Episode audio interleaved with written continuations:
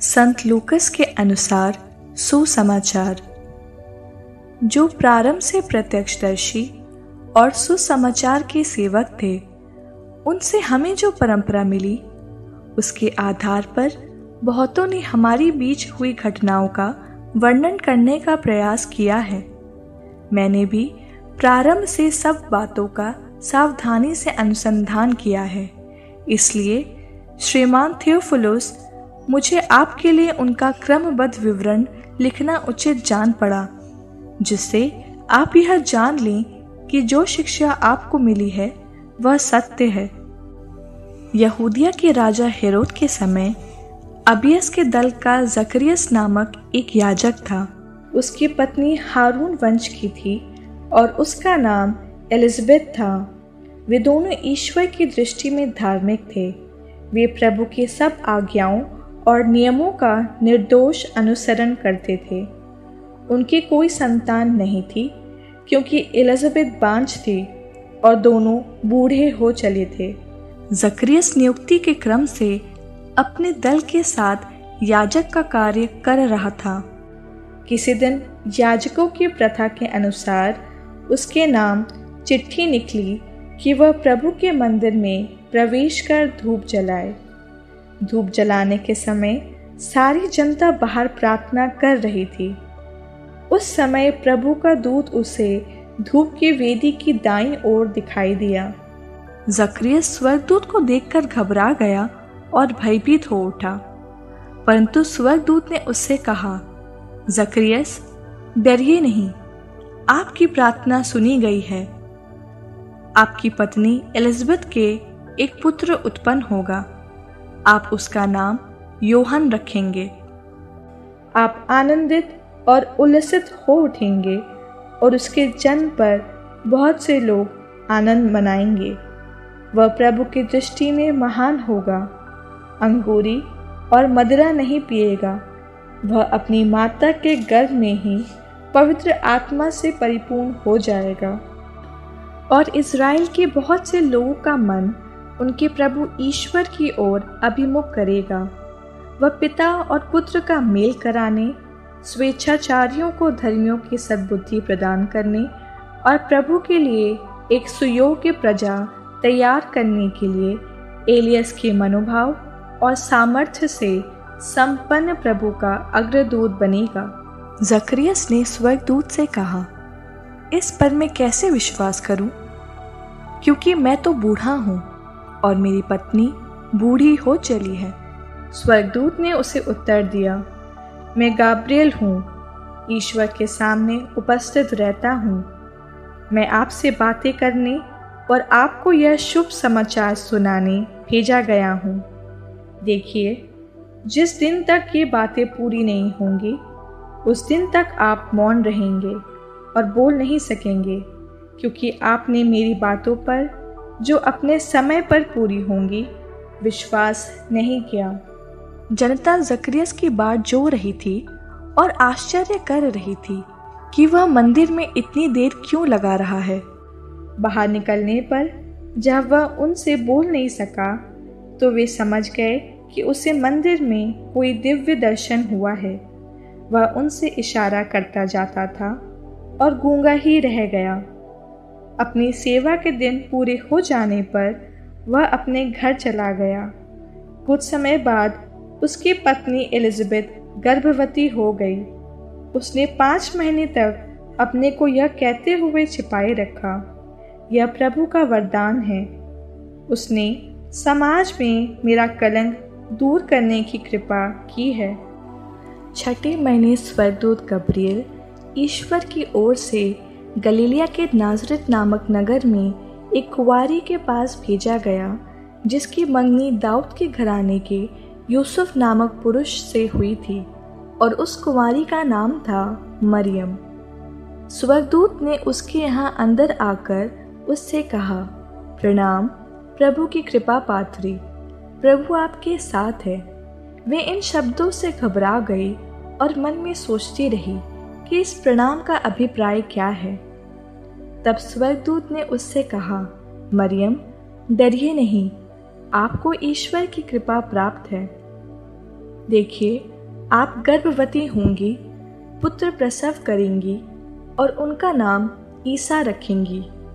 वे महान होंगे और सर्वोच्च प्रभु के पुत्र कहलाएँगे। प्रभु ईश्वर उन्हें उनके पिता दाऊद का सिंहासन प्रदान करेगा।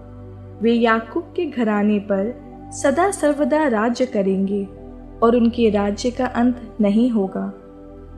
पर मरियम ने स्वर्गदूत से कहा, ये कैसे हो सकता है? मेरा तो पुरुष से संसर्ग नहीं है। स्वर्गदूत ने उत्तर दिया, पवित्र आत्मा आप पर उतरेगा और सर्वोच्च प्रभु की शक्ति की छाया आप पर पड़ेगी। इसलिए जो आपसे उत्पन्न होंगे वे पवित्र होंगे और ईश्वर के पुत्र कहलाएँगे। देखिए, बुढ़ापे में आपकी कुटुंबिनी इलिस्बिथ के भी पुत्र होने वाला है। अब उसका जो बांझ कहलाती थी, छठा महीना हो रहा है, क्योंकि ईश्वर के लिए कुछ भी असंभव नहीं है। मरियम ने कहा, देखिए, मैं प्रभु की दासी हूँ। आपका कथन मुझमें पूरा हो जाए और स्वर्गदूत उसके पास से चला गया। उन दिनों मरियम पहाड़ी प्रदेश में यूदा के एक नगर के लिए शीघ्रता से चल पड़ी। उसने जक्रियस के घर में प्रवेश कर एलिजबेथ का अभिवादन किया। ज्यों ही एलिजबेथ ने मरियम का अभिवादन सुना, बच्चा उसके घर में उछल पड़ा और एलिजाबेथ पवित्र आत्मा से परिपूर्ण हो गई। वह ऊँचे स्वर से बोल उठी, आप नारियों में धन्य हैं और धन्य है आपके गर्भ का फल। मुझे यह सौभाग्य कैसे प्राप्त हुआ कि मेरी प्रभु की माता मेरे पास आई? क्योंकि देखिए, ज्यों ही आपका प्रणाम मेरे कानों में पड़ा बच्चा मेरे गर्भ में आनंद के मारे उछल पड़ा। और धन्य हैं आप जिन्होंने यह विश्वास किया कि प्रभु ने आपसे जो कहा, वह पूरा हो जाएगा। तब मरियम बोल उठी, मेरी आत्मा प्रभु का गुणगान करती है। मेरा मन अपने मुक्तिदाता ईश्वर में आनंद मनाता है, क्योंकि उसने अपनी दीन दासी पर कृपा दृष्टि की है।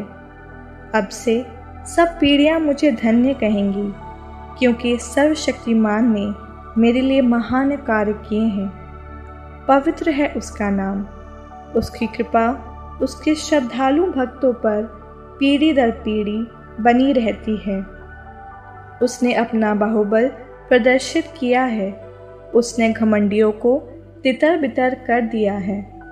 उसने शक्तिशालियों को उनके आसनों से गिरा दिया और दीनों को महान बना दिया है।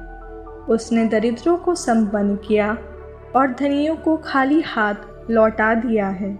इब्राहिम और उनके वंश के प्रति अपनी चिरस्थायी दया को स्मरण कर उसने हमारे पूर्वजों के प्रति अपनी प्रतिज्ञा के अनुसार अपने दास इज़राइल की सुध ली है।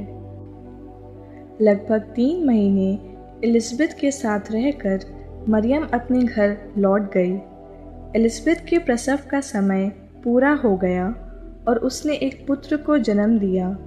उसके पड़ोसियों और संबंधियों ने सुना कि प्रभु ने उस पर इतनी बड़ी दया की है और उन्होंने उसके साथ आनंद मनाया।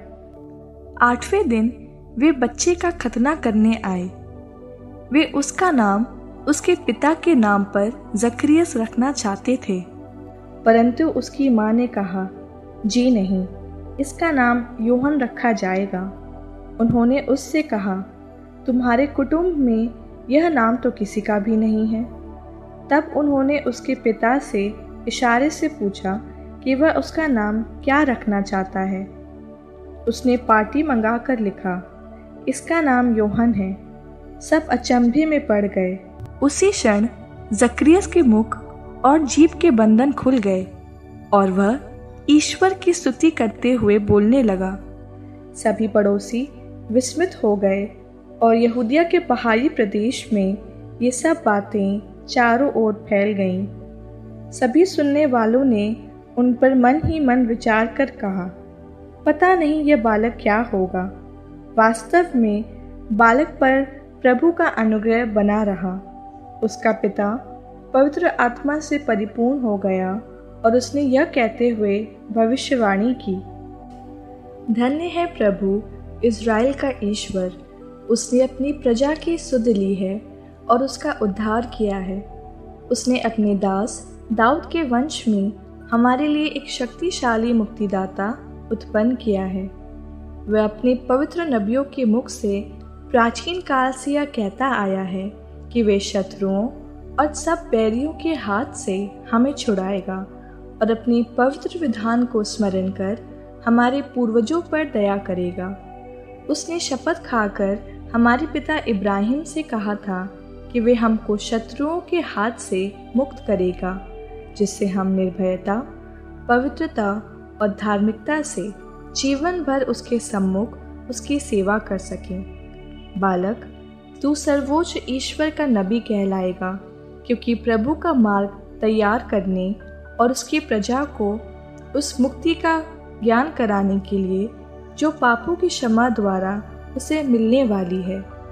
तू प्रभु का अग्रदूत बनेगा। हमारी ईश्वर की प्रेमपूर्ण दया से हमें स्वर्ग से प्रकाश प्राप्त हुआ है, जिससे वह अंधकार और मृत्यु की छाया में बैठने वालों को ज्योति प्रदान करे और हमारे चरणों को शांति पद पर अग्रसर करे। बालक बढ़ता गया और उसकी आत्मिक शक्ति विकसित होती गई। वह इज़राइल के सामने प्रकट होने के दिन एक निर्जन प्रदेश में रहा।